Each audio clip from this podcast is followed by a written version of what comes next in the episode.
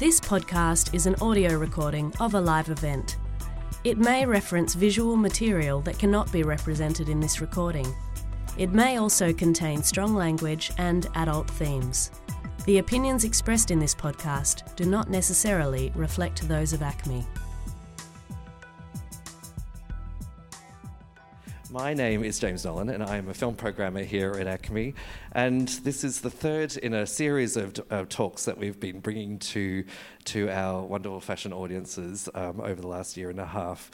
Uh, last year, we looked at uh, Yohji Yamamoto and his everlasting impact on fashion. And before that, we looked at uh, Japanese denim and that unique and crazy world that people uh, are, incredible fanatics about. And it was a really great uh, insight into yet another uh, inspiring uh, part of the fashion world. But today, we're looking at fashion illustration.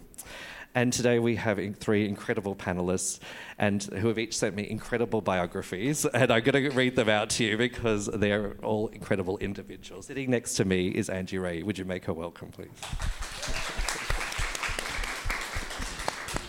If you don't already know, Angie is a Melbourne based fashion illustrator and educator who works, celebrates her love of both art and fashion, having worked for some, of the, some time as a fashion designer.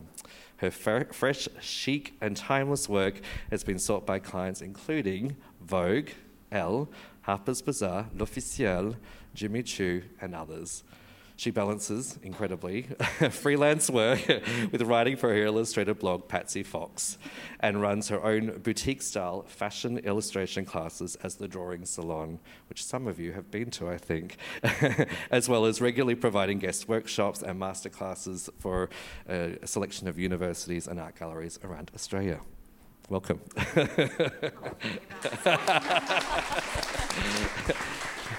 Next to Angie, we have Katie Geppert. Katie is an artist and graphic designer who works in, fa- in the fashion industry alongside freelancing, freelancing, freelancing and creating watercolor fashion illustrations. Sorry, I got a bit stuck there. like most creatives, Katie possesses a prolific and varied body of work, that's for sure. After studying film and multimedia, she worked, uh, was employed uh, at Boeing Australia, which is crazy. Uh, in 2004, Katie moved to Melbourne and worked in film distribution, including Melbourne, um, sorry, Madman Entertainment, one of our screening partners here, until uh, late 2011, when she spent some time running a successful eco-friendly homewares label and playing in a band touring both the USA and Europe. By 2014, Katie had shifted her focus to fashion, art, and Instagram. This is how her collaboration with Virgil Abloh, founder of fashion label Off-White, happened, and we'll hear a little bit more later. Please make welcome. See, they're incredible, aren't they? Finally, we have Danny Whitfield. Danny is a writer and curator of, in the Fashion and Textiles Department at the National Gallery of Victoria. Since 2001, when she joined the NGV, she has curated numerous exhibitions, most recently contributing to the House of Dior 70 Years of Haute Couture in 2017. Danny has also published widely on the history of Australian fashion and contemporary design and is currently working on an exhibition drawn from the works donated by, the, by Krystyna Campbell Pretty, Pretty sorry, scheduled for early next year. Please make her welcome.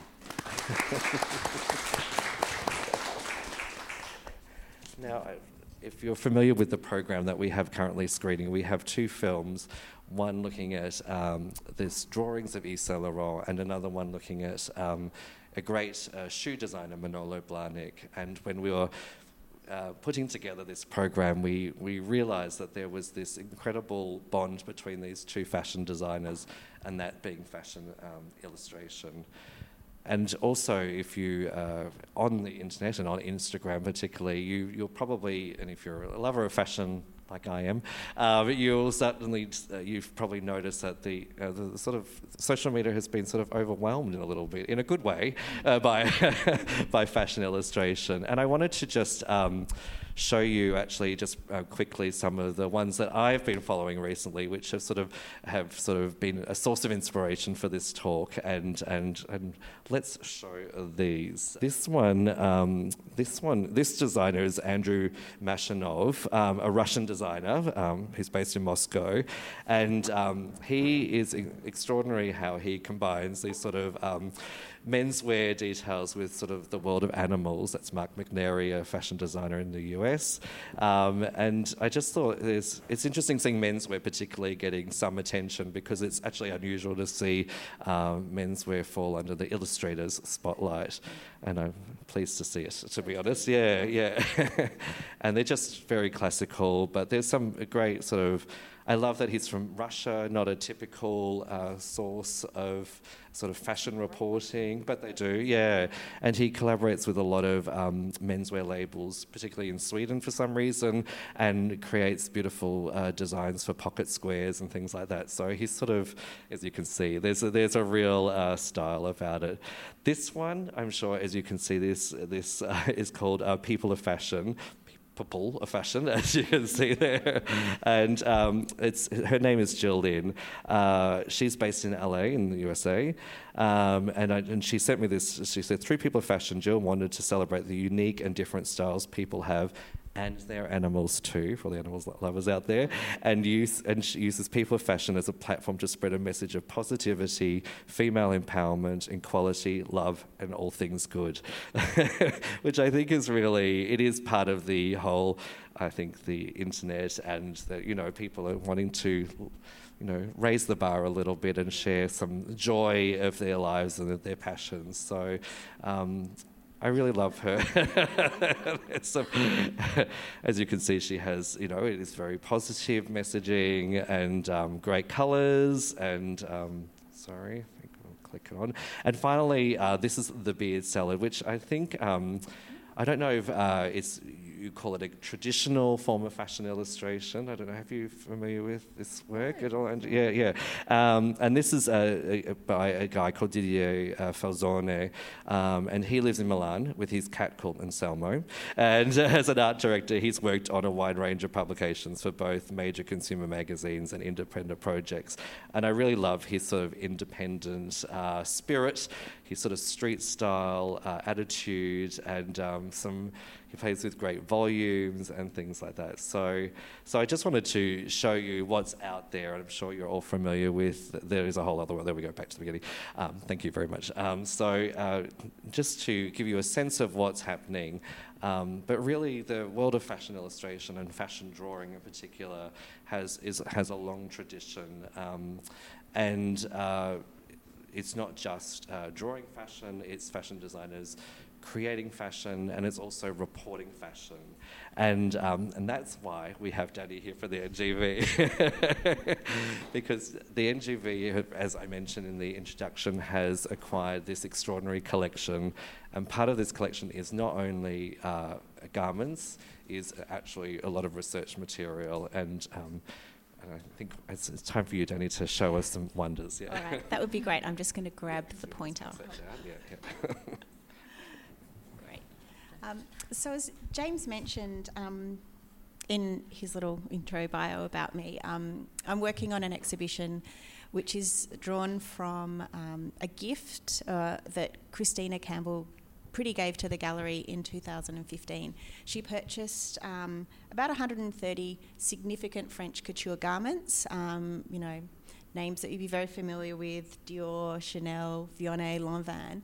Um, but as part of that gift, she also purchased um, a lot of uh, research materials, which now comprises the Krystyna Campbell Pretty Fashion Research Archive. So you think you had a long title, um, but it's a really um, phenomenal resource for us um, because often we've been able to find, um, and you'll see that the image in the centre of the screen there, the photo is of a Vionnet dress. We have that particular dress in the collection. So for us, it's really um, great because there are lots of potential mass, uh, matchups, but also it talks about um, design process and also how um, the fashionable image circulates. So um, this slide's just to give you a, a, sense of the breadth of the collection. We have the fashion um, sketch sketches, which are the workbooks of um, Madame Grès. Uh, we also have a photography um, component, so we have um, works by leading photographers um, of particular French design houses that have appeared in sort of the pages of Vogue or Harper's Bazaar.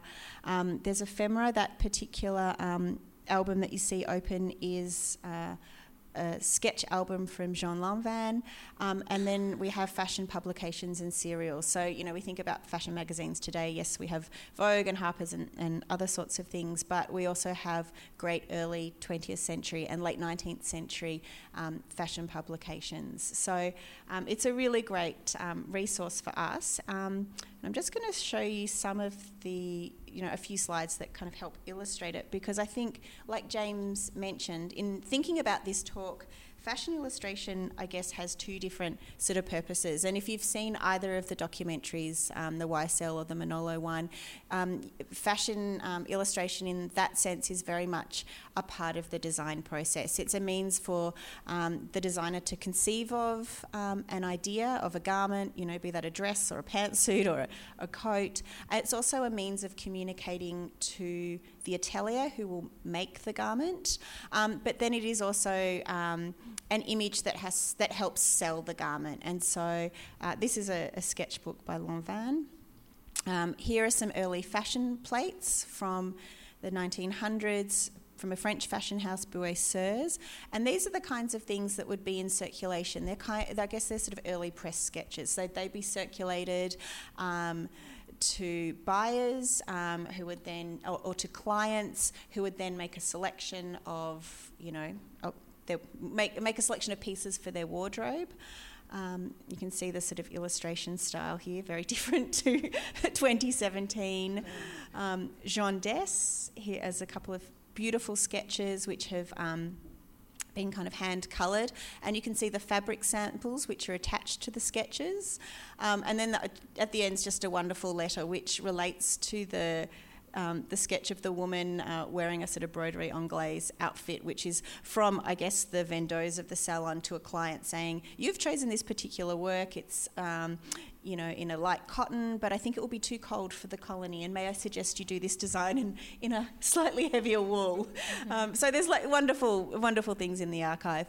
Um, but also, uh, just in acknowledging the, the topic of today's conversation, we have a great suite of um, illustrations by Yves Saint Laurent from his 1966 collection. So um, you'll see, in, for those of you that have seen the documentary, they um, pull out and discuss these fashion charts, which were. Um, it's interesting because I think Saint Laurent.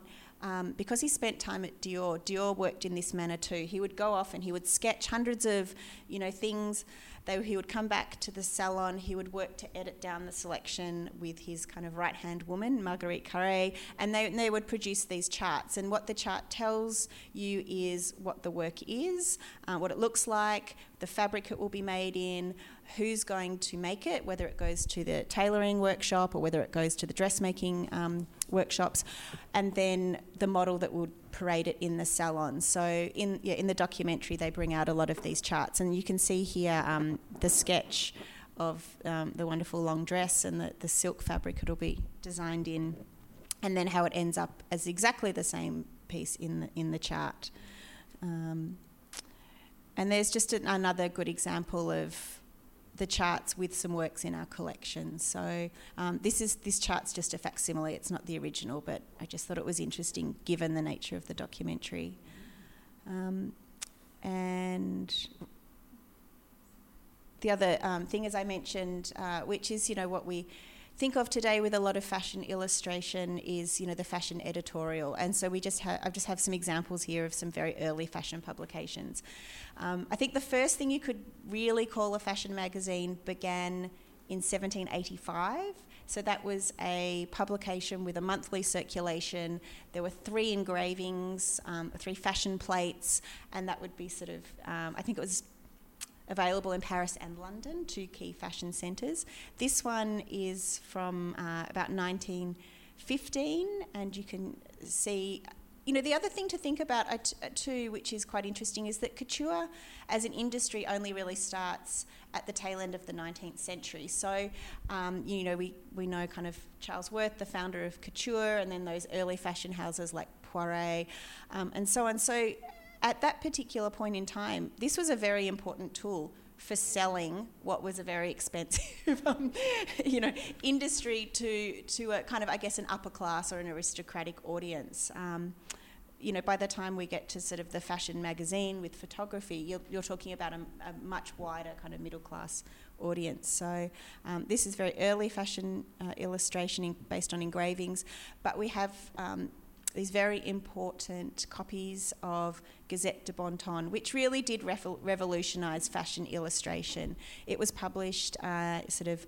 1911 to 15, then with a break because of the war, and began again in, in 1920. Um, but you can see it, it's very, you know, very different in terms of its colour and the sorts of the kind of Art Deco references.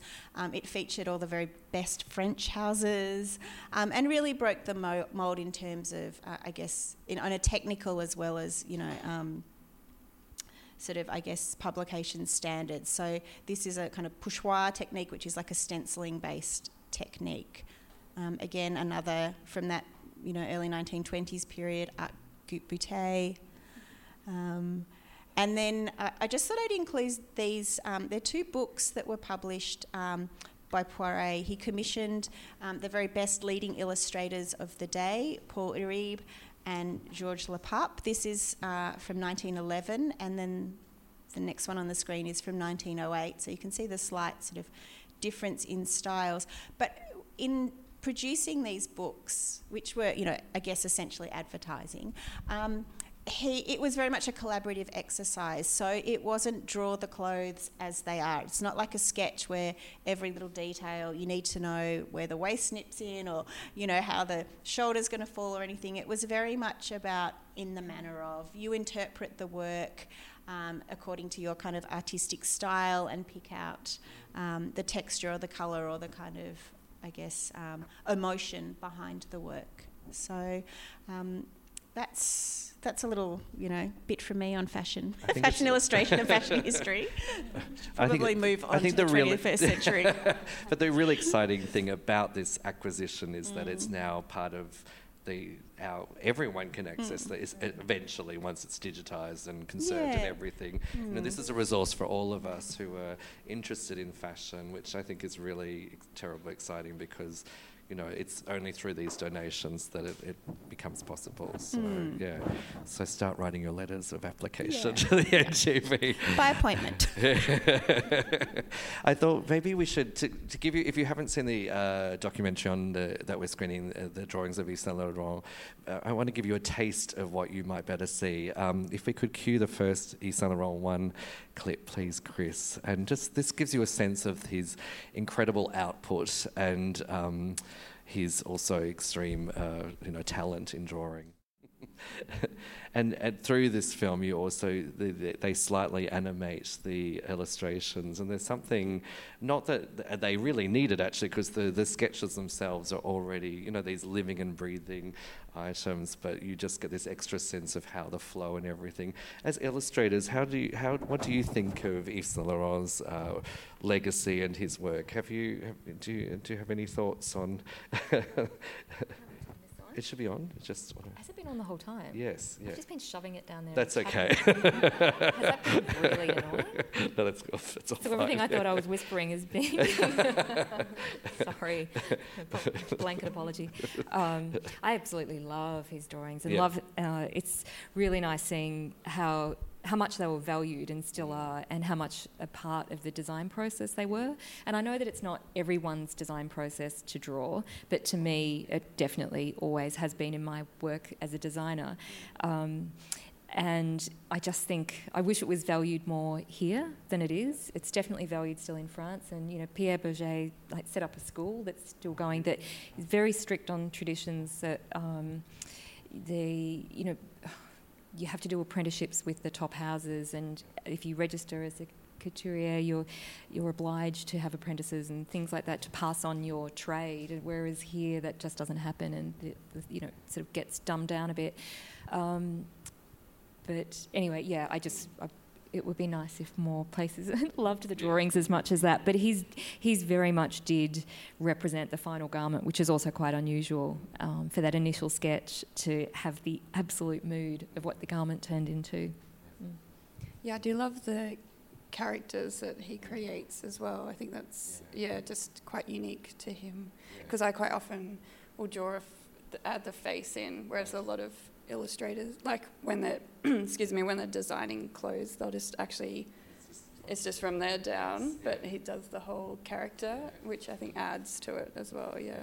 I think, well, he was famous for also, he, he created the millinery and the jewelry and everything, which not, not even, uh, actually, most couturier or designers don't. They, uh, they have departments which respond or engage milliners and jewelry designers, but Yves Saint Laurent created everything, which is, you know, the more you start to scratch the surface of Yves Saint Laurent, the more impressive he seems, I think. Yeah. There's this really great moment, and sorry if I'm telling people something they've already seen, but there's a great moment in the film where um, there's a sketch and they take it to the work, um, the tailoring workshop, and I think Jean Pierre's there. And they look at it and they have the toile, which is the kind of three dimensional translation of the, the sketch, and they've coloured in the lapel of the jacket because on the sketch the line is slightly darker, and that obviously means that the lapel is like a black satin. And I thought it's incredible that they can tell the fabric from the line work. Um, and the other interesting thing I thought, and this might be for you, Katie, because I know you do a lot of watercolour work, um, is that until Saint Laurent's sort of um, famous opera um, Ballet Russe collection, all the sketches were black and white, and then he, or in kind of pencil, and then he was not very well at that moment. And he produced up to a thousand sketches for that collection, and they're all resolved in these incredible, beautiful kind of emerald greens and rich reds and the fabrics.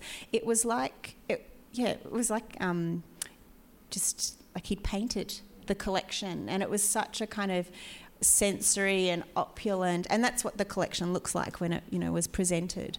Um, but I thought that was interesting that kind of shift, and just thinking about how you both work, whether it is sort of in colour or whether you do the line work first or. Mm. well, I, in terms of design, I would always actually sketch in grey lead first. I, I had a picture in my head while I was drawing of what it would be and a feel for the fabric, but um, but I would design that that way first. So I guess more about the shapes. But a lot of people design um, or choose colours and fabrics first. Um, when I designed for Gorman, uh, I was um, a bit thrown off because um, Lisa would always worked in a way of choosing a colour palette and ordering fabric and having it dyed up before designing. And I was like, Are you mad? because anytime I tried to do that, it's like, oh, I love that lime green. Oh, God. Oh, and that fabric. Oh, I'll buy that. And then couldn't think of anything that would work in it to do it. So you'd end up with all of this fabric left over. So for me, the shapes and then the colours. But, um, but a lot of people are definitely colour and fabric first. Yeah, well, I don't design, I just paint other people's beautiful designs. but um, I guess it just depends. Um, I don't often sketch before I do a watercolour because the water just tends to go where it goes and doesn't stay in the lines. But um, yeah, if I'm using a different medium, I'll I'll try and sketch things out as well. Yeah, just to get the nice yeah. flow and proportions and things. Yeah the other um, half of our um, season this year is um, Manolo Blahnik. Have, have, have, people seen the film at all yet? No. I, I, I really want to share with you the trailer uh, for this film because it really gives you a sense of the unique character that Manolo Blahnik is. If we could uh, cue the trailer, please. he's an incredibly fascinating man, and you do get some insight into his uh, process and his life as well. Um, he's based in Bath, in, in England, and and where he lives in the incredible Georgian uh, mansion, I guess, or a terrace, but they're not like terraces here. They're you know quite palatial, and I think he's bought several of them on either side now to ho- hold his collection of thirty thousand or so pairs of shoes. So, you know, I think I've got a lot of shoes, but I've got a long way to go. So, and I don't live in Bath, but uh, there's a, a, a, book that's there's been several books published on uh, Manolo's illustrations. Um, apparently they've, they've been very well received public wise and you know have gone into reprint um, and people are really respond respond to the, his particular uh, uh, take on fashion illustration and the way he he devises his shoes from scratch from the illustration first and then the shoe is created. Um, we have some footage actually of that, and um, if we could cue, I think it's the second Manolo clip Thanks. That would be Manolo Sketches. Thanks. He's yeah, he's truly extraordinary, and I don't know if there's many people working in the world of fashion quite like him at the moment. I just yeah, and and, you know these he is with a long list of designers like Karl Lagerfeld. Karl Lagerfeld's probably another at least decade older. I think Manolo's about 75 now, and it's it is almost terrifying to think of a world without these creative geniuses. But I mean, they are going to leave quite an extraordinary legacy behind them, and they, you know, they do revive their houses after they've gone. I guess sometimes for better or worse. I mean, it's, it, as you point out, like it's an interesting shift. Like mm. that, there aren't that many designers who work in this particular way at the moment. Like, you know, even John Galliano, who, who did sketch, yeah. he would also have like image boards and um, he'd put together kind of books of reference, which he would then hand over to the atelier and they would make up toiles and then he would kind of work with the toiles to refine the idea. And someone like Raf Simons, who came to couture very new. He, in, you know, when he took over at Dior, he didn't sketch at all. He would put together the kind of inspirations, and then the, you know, like a work with the team in house to kind of sketch the design, and then that would move on. So, yeah, yeah I mean, I think it's yeah, it's a shame. Like yeah. it's such a beautiful part mm. of the process, and you can see, you know, how an idea comes together, how it's conceived mm. of, and then how it's resolved right. in a very different, yeah. yeah. And he's also a very hands-on designer, mm. which you mm. get to learn in the documentary. He's not just he's not mm. just hands-on in this aspect, but also in the manufacturing and the actual creation of the heels. He gets he is in the factory. He is shaping those heels to within a millimeter of their lives, and um, and creating. You know, he's you know every shoe that he designs, he mm. creates from scratch. And you know, there are a few design houses that would, you know, they have teams of people that create um, their collections, and it all comes. But for him, it all comes to, down to him. I mean, people make the shoes. He doesn't make the shoes, obviously, but um, but I think it's it's a real. T- well, yeah, he he would, and he did, and and you see. I don't know if you recognise in that trailer there was a small um, uh, some clips from the Marie Antoinette, Sofia Coppola's film, and he did make all. Apparently, he made all the, the shoes himself for that film. So yeah, he's he's even yeah, the runners. the runners, I don't. Yes, I don't. I was watching it the other day, and I don't know. There's, there's you see a pair of Converse trainers or something. I'm sure they were Converse. Yeah, and it just, I was like, what the hell are they doing there? But anyway, I was just noticing that he. Um, wears gloves when he yes. yes. draws as well. So it's obviously a very important part of his process that he takes care yeah. not to like smudge things. Oh right, so is that, like is that, that a practical mm, thing? Is yeah, it from yeah. a drawing yeah. point of view? Yeah, yeah, yeah. No, I, you, I did not know that. Maybe you could adopt this. um, yeah, he's uh, there's he's he's worked with everyone basically. He's worked with Grace Coddington, and you see some of the other people in the trailer. Um, and I just want to read this quote from um, Chloe Fox, who published a, a book on him recently, uh, where she, she, she highlights, she's dubbed the Picasso shoes by Grace Coddington. Manolo Blahnik is one of the handful of designers whose name is synonymous with their product. His greatest achievement is to have made footwear the most important of all fashion accessories, and his elegant embroidered high heels, flower embellished sandals, demure Mary Janes, and bejeweled satin mules endow the wearer with instant glamour and sex appeal. And I think there is something really, there is something magical about putting on. I would imagine. I've never worn a pair of shoes, and even the men's wears. I've never been, tried on a pair of his men's shoes, but there is some. There must be something transformative about wearing something as extraordinary as that. I would imagine. There is. Yes, there is. Yeah. about wearing fabulous pairs of shoes. Yeah. But I can't Yeah. wear his shoes or Jimmy Choos because I've got really wide feet. They're shaped like duck's feet. And you know, I've never been able to wear those shoes. So it's probably saved me many thousands I of think dollars. so.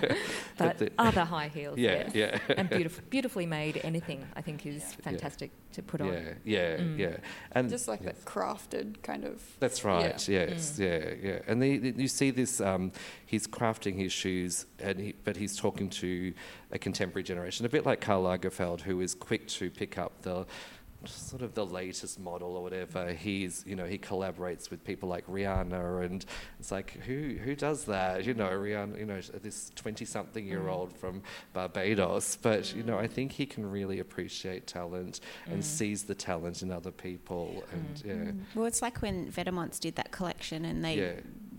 Worked with the best of the Yeah. best in each Mm. particular discipline. Mm. It was the yeah Manolo Yeah. Blahnik for the yeah. And Karl The Lagerfeld footwear. is another beautiful sketcher. Yes, that's right. Mm. Yes, yeah, and there has been a documentary made about his sketching, his Books. endless sketching. Actually, yeah, Mm, yeah, mm. and I think he is a furious sketcher. He Yeah, is. yeah, Yeah. and um, yeah, and, and he works on seventeen collections a year, so he has to be. I think so. Yeah, Yeah, he'd be fast. he's very fast.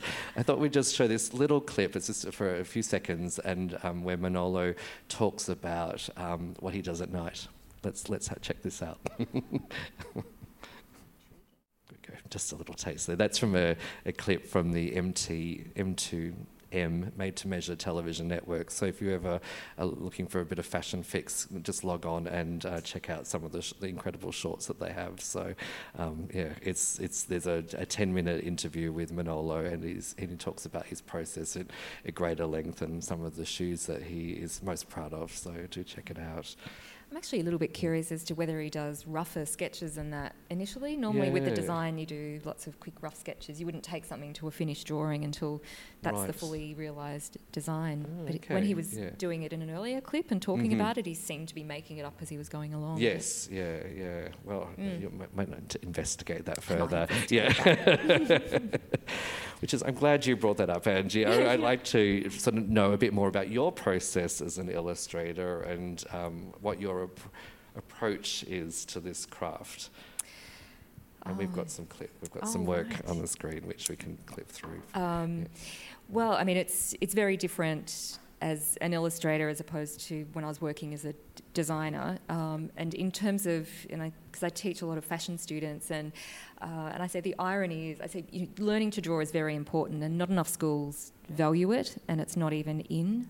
So, you know, like say RMIT, the four-year honours degree doesn't have a drawing subject. Oh, I, I bitch about it endlessly to their face as well. Um, and I, I run the a fashion illustration elective there, but um, it doesn't necessarily get run all the time and, and stuff. And I say, how can it not be valued to that degree? It's it's crazy because.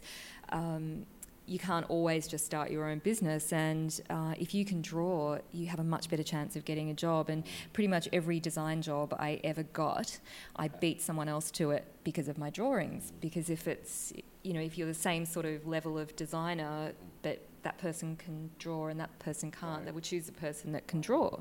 Um, but the irony being that once you're in the design role, you never do those nice drawings. You do these stupid flat sketches, you know, because it's rush, rush, rush, you know, or you work for companies where it's all just uh, the drawing is replaced by a sample bought from Zara.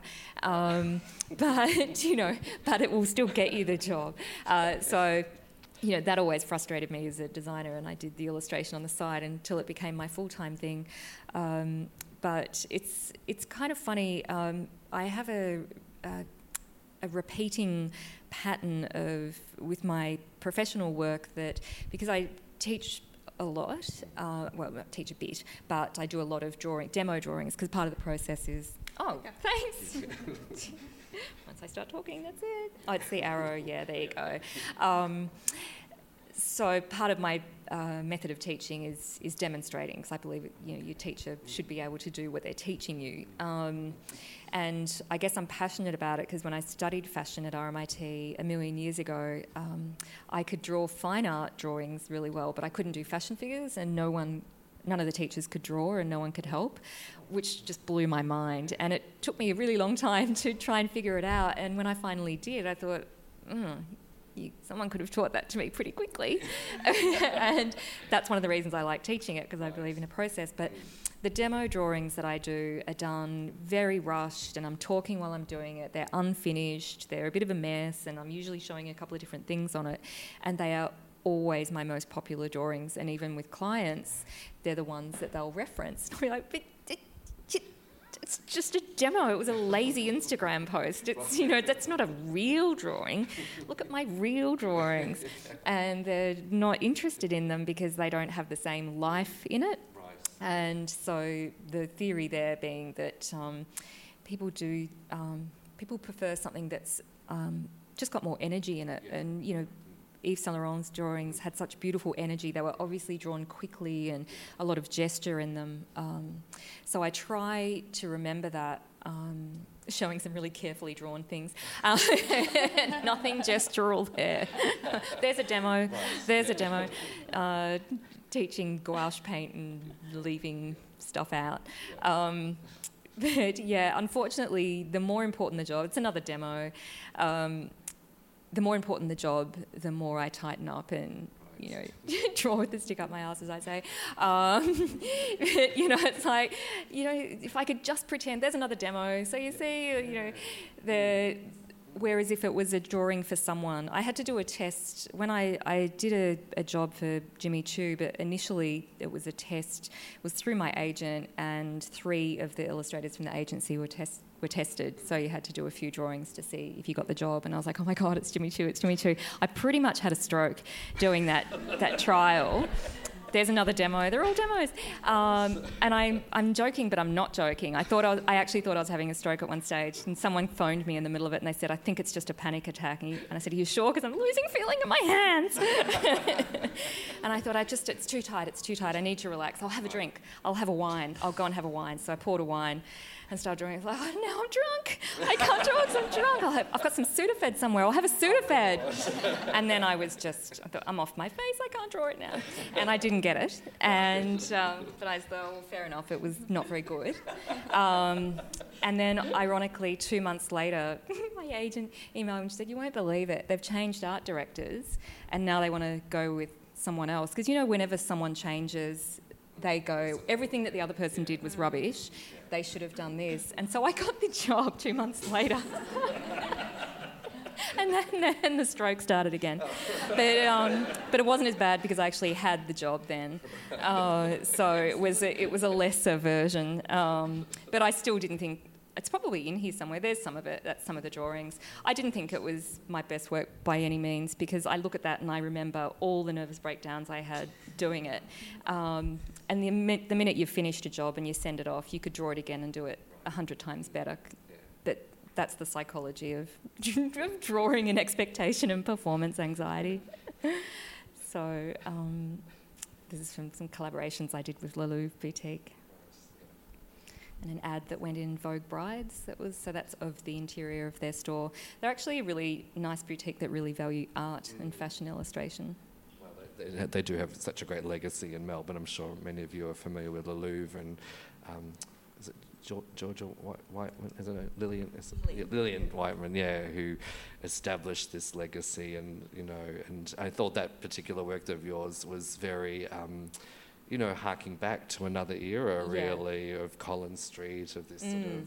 fashion street, and you know, it's you know, it's probably not quite the same now. Where it's based in South Yarra, it's a very much a converted industrial space. It's, it's, very edgy with lots of graffiti and everything. Yeah, yeah. but I, I love that they are still drawing from their past like Absolutely, that. yeah, yeah. Mm. and that there is actually mm. a lot of art yeah. around the store. Yeah, another demo. That might be the last one. Okay. A lot of shoes. A lot of shoes. Yes, yeah. it's my attempt at making shoes tax deductible, but as we discussed earlier, my accountant won't won't buy it. but I, I keep trying. Like, and it's certainly in the. I think I think it's in the Manolo Blahnik. I've probably been doing too much research, so it's all starting to blur now. But um, he talks about at one point the the shoes that I think he thought would be really big sellers are absolute commercial flops, and the ones Always. that he that he didn't even think twice about are the ones that they sell by the truckload. Yeah, yeah, yeah. It's always the way. Yeah, yeah. It's Murphy's law, I guess. Yeah, yeah. beautiful. My God. Demos. Right. Yeah. You see, yeah. They're the only ones you like are demos. yeah. Well. the South China Morning Post. Oh wow! It's yeah. fun. Oh yes. Wrapping paper. Yeah. Right. right. yeah, it's actually um, it is wrapping paper through um, a card company that license some of Wow. my stuff, Mm. demos. What would I be without my demos? Careful stuff. See, no one cares. Brilliant, Stuff right. brilliant, brilliant, brilliant. Thank you for sharing your work with us. That's great. Our second illustrator here today is Katie Gifford. And Katie, I'm really, I was really struck by the story of your collaboration with Virgil Abloh and Off White. I think this is.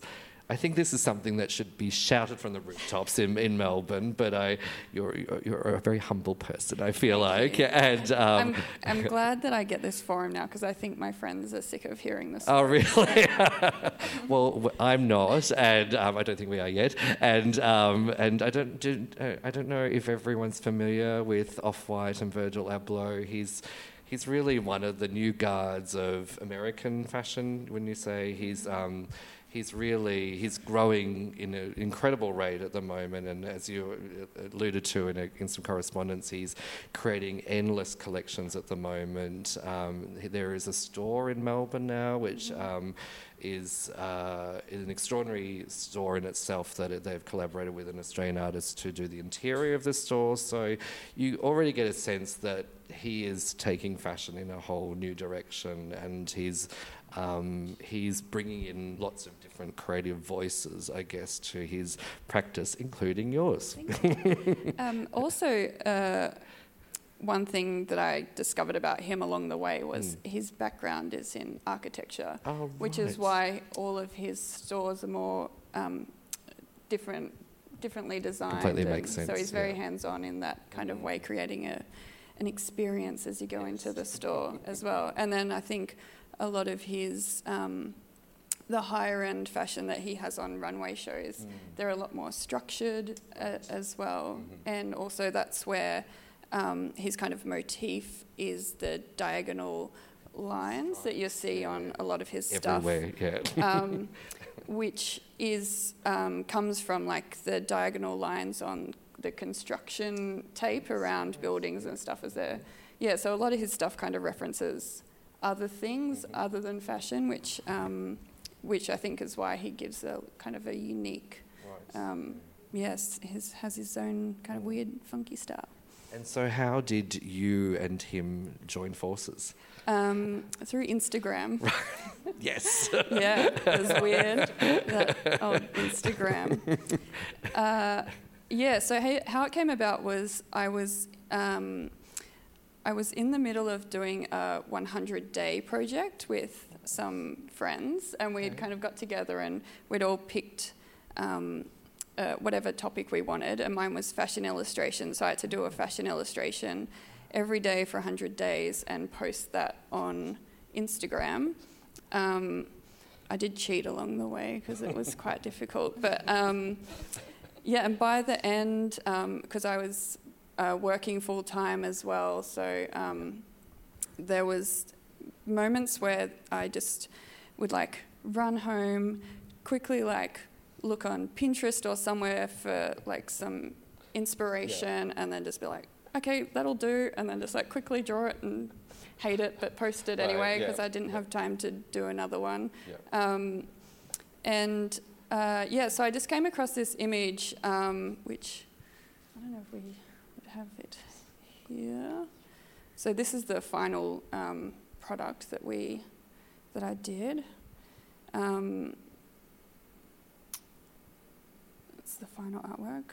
I'll just yeah. So this is the um, piece that I um, that he um, that attracted his attention, um, and uh, I just saw the image and just I don't know. There was something about I love the jeans and um, again it was all kind of weird and constructed, um, and yeah, that's his his design. Um, so that was um, 2016. So the company had only been around for a year or so um, before then. Um, and I'd never heard of Off White at this stage. I just liked the clothes. So um, as I was doing on my uh, 100 day project, I um, would just tag whatever the, the label was. And then um, and then go to bed because it was about one in the morning every morning.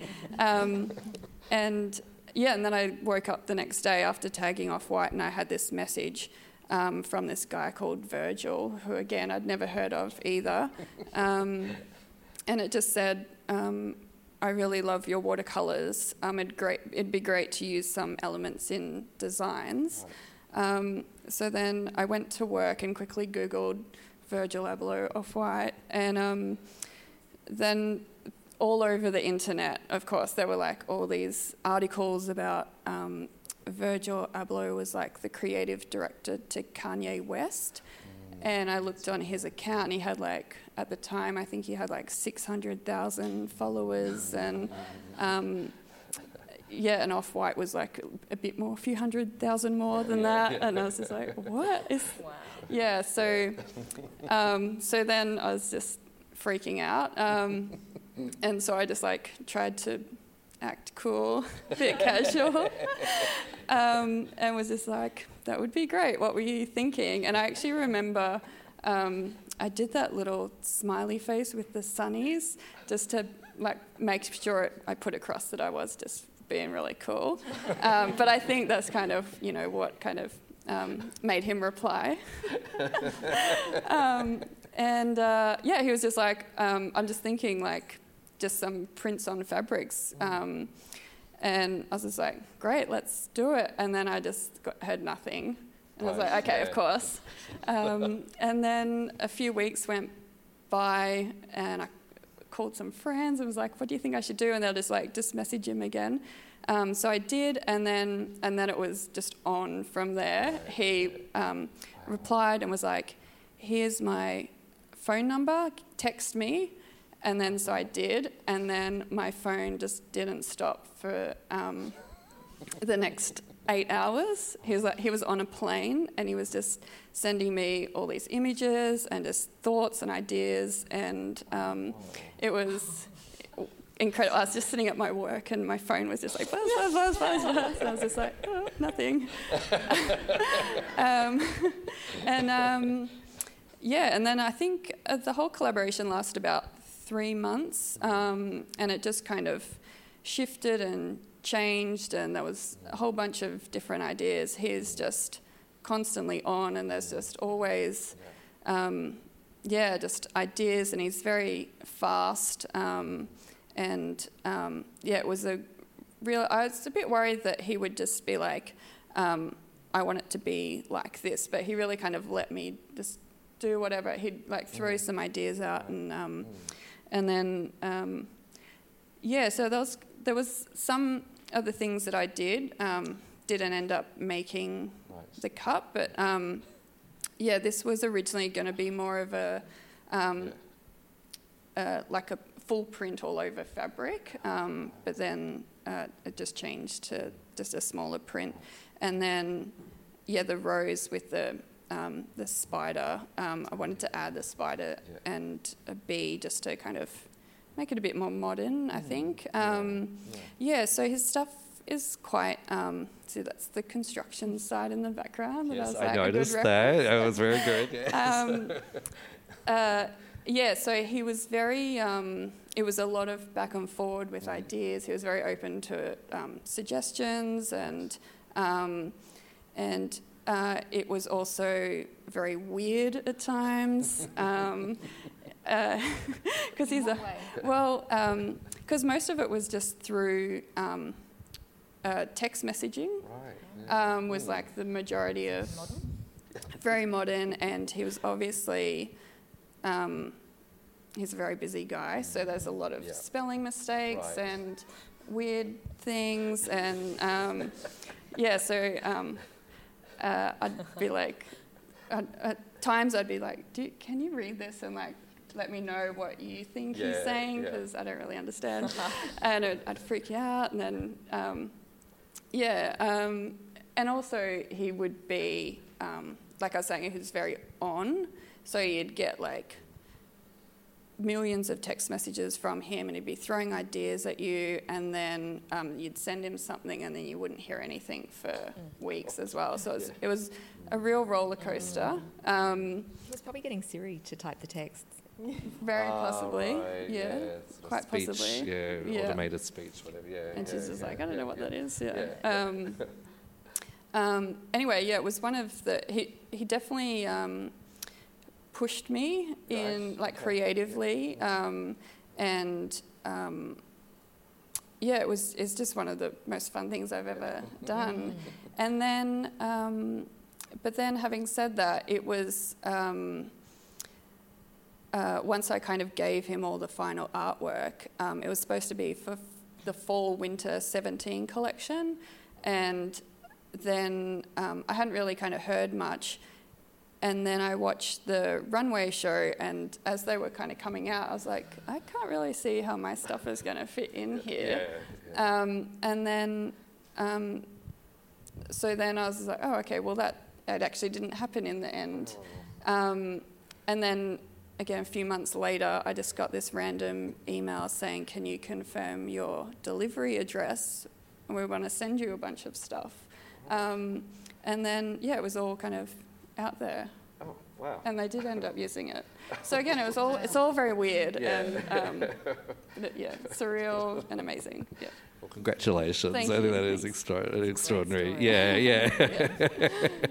and any more offers since then from Um, he Virgil? said yes? that um, he would like to do some more stuff. yeah. Yeah. for sure. And I've stayed in contact with him. Yeah. Actually, one of the um, the designs that I did, which he didn't actually end up using, um, I was going through my phone the other day, and Right. it, the artwork came up, and I was like, "It's such a bummer that would have looked so amazing on a T-shirt."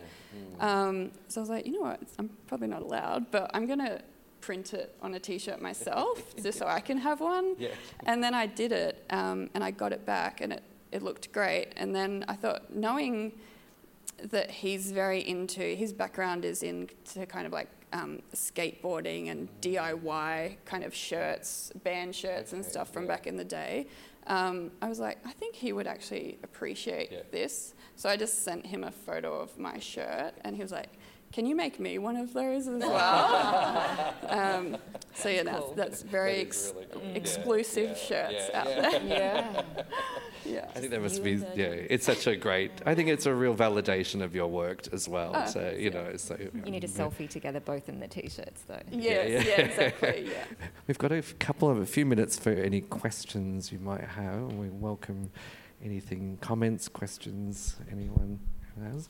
And so we've got a, a mic. We'll just get the mic to you so we can all hear you loud and clearly. Yeah, go ahead. Why isn't fashion illustration uh, valued as a skill here in the way it is in overseas, particularly in Europe, for emerging and emerging designers and students as well? I wish I knew because it's really important to me. Um, I think it's partly we don't ha- have so much of the traditions here. Like France is very, very serious about their traditions and their rules for things that keep those traditions alive for that purpose. And that was, I think, Pierre Bergé's um, purpose with that because I think it even applies to media um, that come out of the school and stuff like fashion media. But um, and I think it's also a lot to do with the Australian fashion industry's tradition of plagiarism, where you don't need to draw it because it's just a sample. Uh, so that helps dumb it down as well. Um, but there just doesn't seem to be as much of a link between art and artists and fashion um, here. There, there's certainly in pockets there is, but I don't know. It really bothers me with RMIT, which is why I complain about it publicly constantly, um, and I lobby them every year. It's like I run into students and they're like, "Why? Why don't we have you more? Why? Why don't we have that elective?" It's like I don't know. Um, probably because I think it also comes down to the people making the decisions not being able to draw themselves and not being into drawing, therefore. Um, because if they could draw and they love drawing, you can bet it would be in the course. Um, and it really bothers me because I think that it's, it's very sad for the students not to be able to design. Um, but so I, I guess I don't have more of an answer of that because it's something I'm always trying to figure out. Because certainly people love it. Um, how are you going to communicate your design if you can't draw it? Uh, you don't want to have to physically create something to be able to show someone the idea. You know, a sketch can do it in a minute. Um, and I, I really wish it was. People love seeing it and people love seeing the drawings, but particularly love watching you do it. Um, and yet, uh, there seems to be, and I think it's also part of, in terms of uh, education, there's such a move towards academia and, um, you know, bloody post grad, whatever, you know, yeah. learn to draw is more important than writing a thesis, in yeah. my opinion. Um, but you know, there is. I'll never, I'll never work again in this town. Uh, me and my loose lips. Um, but I, th- yeah, there's a there's a, a, a, real emphasis on that and con- conceptual sort of stuff. Yeah. Yeah. I want, oh, I'll be quick. I was just going to say, and I think as you as you kind of alluded to, like the different traditions. I mean, the, the couture tradition, where fashion illustration is kind of like has been embedded in that over time, mm. and is a means of communicating between the makers and the de- designer, mm. sets up a particular kind of mm. relationship that isn't mirrored here in Australia in a kind of ready-to-wear sense. Mm. But yeah. um, so that that part way explains why, you yeah. know, it hasn't been mm. implemented in the same way. But I, I do agree. I think in the same way that I guess old technical colleges would have taught those skills and pattern yeah. making and things yeah. like that. They're That's right. less visible. Yeah. Yeah, I was just going to jump in. It's a bit kind of different, but um, what it reminded me of, I work as a graphic designer as well, and I think um, the drawing really uh, has an impact on my graphic design as well. And I think a lot of graphic designers um, coming up these days, um, they don't know how to draw, and all the graphic yeah. designers that I love, they are all illustrators and artists yes. as well. Mm. Um, yeah, yeah, I think it's definitely just a great um, way for a creative to get just the imagination and seeing mm. things differently mm. as well. Yeah. Well, it does. There, it does form pathways in the brain and it mm. sparks yes. creative yeah. areas in the brain in terms of a chemical sense. And hopefully, and I think there may be a move back to more of that. But I was saying to someone just recently, you know, when I studied fashion, we did life drawing, we did costume drawing, um, and, and, and such, and graphic design the graphic design course at RMIT, they would do life drawing and stuff as well, a lot of and general drawing, mm. because it was you know all, all done by hand, and now that's not in the course. Mm. But even if you're drawing on a computer and on a computer screen, you still need to draw. Yeah. So you still need that hand-to-eye coordination mm. and, and stuff. So it, it, doesn't make sense to me um, why that's getting stripped out of yeah. the courses. Yeah, gosh, great question. Thank you. We got another question. Yeah, thank you. Um, this is going on from the question before, but I was just wondering if you see, and maybe Danielle might know this, if there's actually a connection between the way couture used to come to Australia. Um, for instance, in the 40s, 50s, Dior would send the patterns and the fabric for those garments to be made here, and so the design process of couture didn't happen so much here, and maybe that's why this, the the tradition and the skills of drawing maybe haven't become quite so embedded in Australian fashion because of that history of having the designs already done and sent here. That would make sense. Do you, yeah. do you, do you think there's a do you think that hasn't had, had has had an impact or? Um, I think it's a slightly different kind of discussion. I think that's about how fashion sort of travels globally and not so much about a design process because there were certainly establishments here designing and making you know from the 19th century you know like whether they were looking to Europe for inspiration or whether um, so but I guess the point that I was making before was about kind of the way couture houses are run and the way design and illustration was embedded in part of that process um, and continues to be you know for some um, but uh, you know, there would be a lot of people who went to, you know, Emily Mack in the kind of mm. 60s and yeah. 70s that would, you know, Linda Jackson's a good example. Mm. She, there's a, quite a lot of her um, illustrations in the Museum of Applied Arts and Sciences in Sydney. Um, uh, and, you know, they're, they're beautiful painted um, illustrations. So, um, yeah, I think Prue Acton used to draw a lot as well. Mm. The RMIT Design Archives has right. a lot of her yeah. design drawings and yeah. stuff. Yeah. Um, and there are a lot. There are a lot of examples mm. of it, mm. particularly from that era. Yeah, yeah. but but then I guess you know I did mention earlier, you know, in the discussion, you know, someone like Raf Simons who worked at Dior never drew. So, yeah. mm. um, and we wouldn't say that he didn't produce beautiful clothes. No. So, yeah. Um, yeah, it's a very. I guess we're in you know like just a moment in time where things, everything's shifting. You know how we do things and. what we draw upon. Got one, time for one more question. Was there another question? Oh, oh, maybe two. We'll have time for two questions. Okay. Hi guys. Um, it's not my world, but I think that with drawing, there's a sense that it's innate and can't be learned, like other, uh, like other crafts, perhaps. No. I know because that's what I think. I think I'll never be able to draw, and like I want you to tell me that maybe I can learn one day. You can definitely that- learn to draw one day. it's my favourite thing in teaching fashion illustration that um, there's always at, there's always at least one person. There might be someone sitting in the room uh, who will contact me before the no, who's done my classes or something, and who writes to me before the course and says, "I really can't draw. I think I need to do some practice before I do your beginners course." but, but because people are like, "Oh, I really don't have the skill," Yeah. and they usually turn out to be, as in this case, someone who is very good at it. Yeah, and Really? it's ama- It's my favourite thing when uh, I someone who believes they could never learn to draw realizes that they actually can because you can. It's harder for some people than others. And Bill Donovan told me um, a fabulous story. Well, he's told lots of people this story. Uh, he's in, one of the top illustrators in the world, and he's in New York and teaches as well um, about when he was studying fashion illustration and he was almost kicked out of the course because he wasn't good enough and he had no idea he wasn't good enough. Um, and they started off the, the chat by saying some people. Um, just just find it very easy to learn to draw and to get very good at drawing. Other people, and he's thinking to himself, "Yeah, that's me, naturally really good at it." and they said other people have to work a lot harder to get there.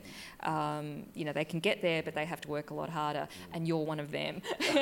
and uh, said that he had to set about drawing flat out um, to get there, and he got there and excelled, and you know, all of that. So. I always say the same things. Like, if you really want to learn to draw, you absolutely can. It might be more work for you, and but also I think it's like I'm always saying I'm going to start piano lessons. Um, I, I want to play piano. I don't really want to practice. You've got to practice. Yeah. Mm. I think the NGV actually there are pop-up drawing classes at the NGV. I think aren't there? I do. take that- Oh yeah. I'm all over this Hello, town. my God. Yeah. What don't you do? Yeah. So there I'm was like one. the fashion illustration mafia. there was was there one final question? I think. Yeah. yeah. Thank you. Um, this is kind of more a comment or contribution just to continue the discussion. I'm a primary school teacher, and last week I was in a writing workshop to enhance writing skills in our school. And what we've learnt over the course of the past few years with the digital era is that the, there's two different parts of the brain that will enhance the creativity of a child. And so one of the biggest things we're pushing in our school is drawing and beginning with drawing and sketching because it seems to have been devalued over time, whereas it's probably the beginning process of everything, including writing and including design processes. So, yeah, I just thought you might be interested. Thank you. Yeah. There was a great article that I can't remember the, the specifics of what it said. I got it saved somewhere about the importance of teaching drawing and as children grow, uh, what it does to their brain to be taught to draw. Mm, yeah. It's, it's revolutionary, isn't it? Yeah. Of course, I yeah. yeah. well, thank you everyone for coming today. Please thank join me in thanking our panelists.